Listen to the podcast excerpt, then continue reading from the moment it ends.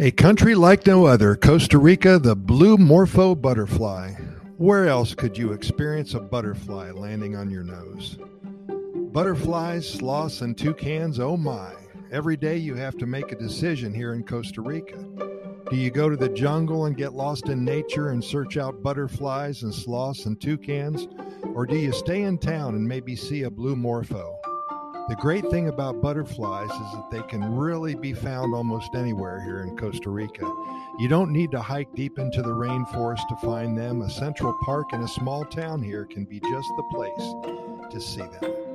There's about 1,300 species of butterflies and at least 8,600 species of moths.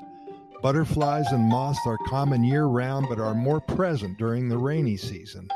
10% of all known butterfly species worldwide can be found here in Costa Rica. Considered one of the most beautiful and impressive butterflies in the world, the blue morpho is also the biggest butterfly in Costa Rica. It has a wingspan of anywhere from 5 to 8 inches, found throughout Costa Rica and on both coasts. They are most often seen along edges of forest fields, rivers, or near the ocean.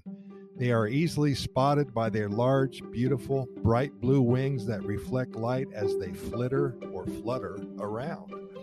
Offering an amazing show, the Morpho can confuse predators with its erratic flight paths when it feels at all threatened. The males look for food earlier in the morning, while females are more active late morning through the afternoon. The peak hours of activity may be earlier or later depending on the species. As an adult butterfly, the morpho favors the juices of rotting fruit and fungal growths. For protection, the morpho feeds with its wings closed as the large, dark ocelli on the wing's underside blends in with that forest and resembles large eyes that appear to be an animal rather than an insect. Nature is wonderful when protecting its children. The blue morphos have a very short life cycle of about 120 days. They begin life when the eggs are hatched into larvae. The larvae then becomes a recognizable caterpillar with distinct brownish red with green patches along the back. It's very important to leave them alone as the morpho caterpillar has prickly hair that will irritate the skin. If disturbed, they will secrete a stinky fluid that is very unpleasant. Yuck. After metamorphosis, the adult blue morpho will emerge out of a brilliant jade colored green chrysalis. Like all butterflies, morphos taste with sensors on their legs, and they taste and smell the air with their antennae to help them detect food while in flight. They can detect food from a very long distance. Butterflies have been associated with a deep and powerful representation of the human soul and spiritual transformation.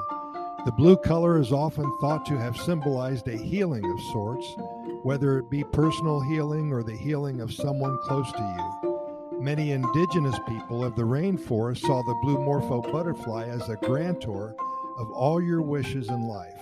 The next time you visit Costa Rica, be sure to look for this incredible butterfly. When you spot one, immediately make a wish.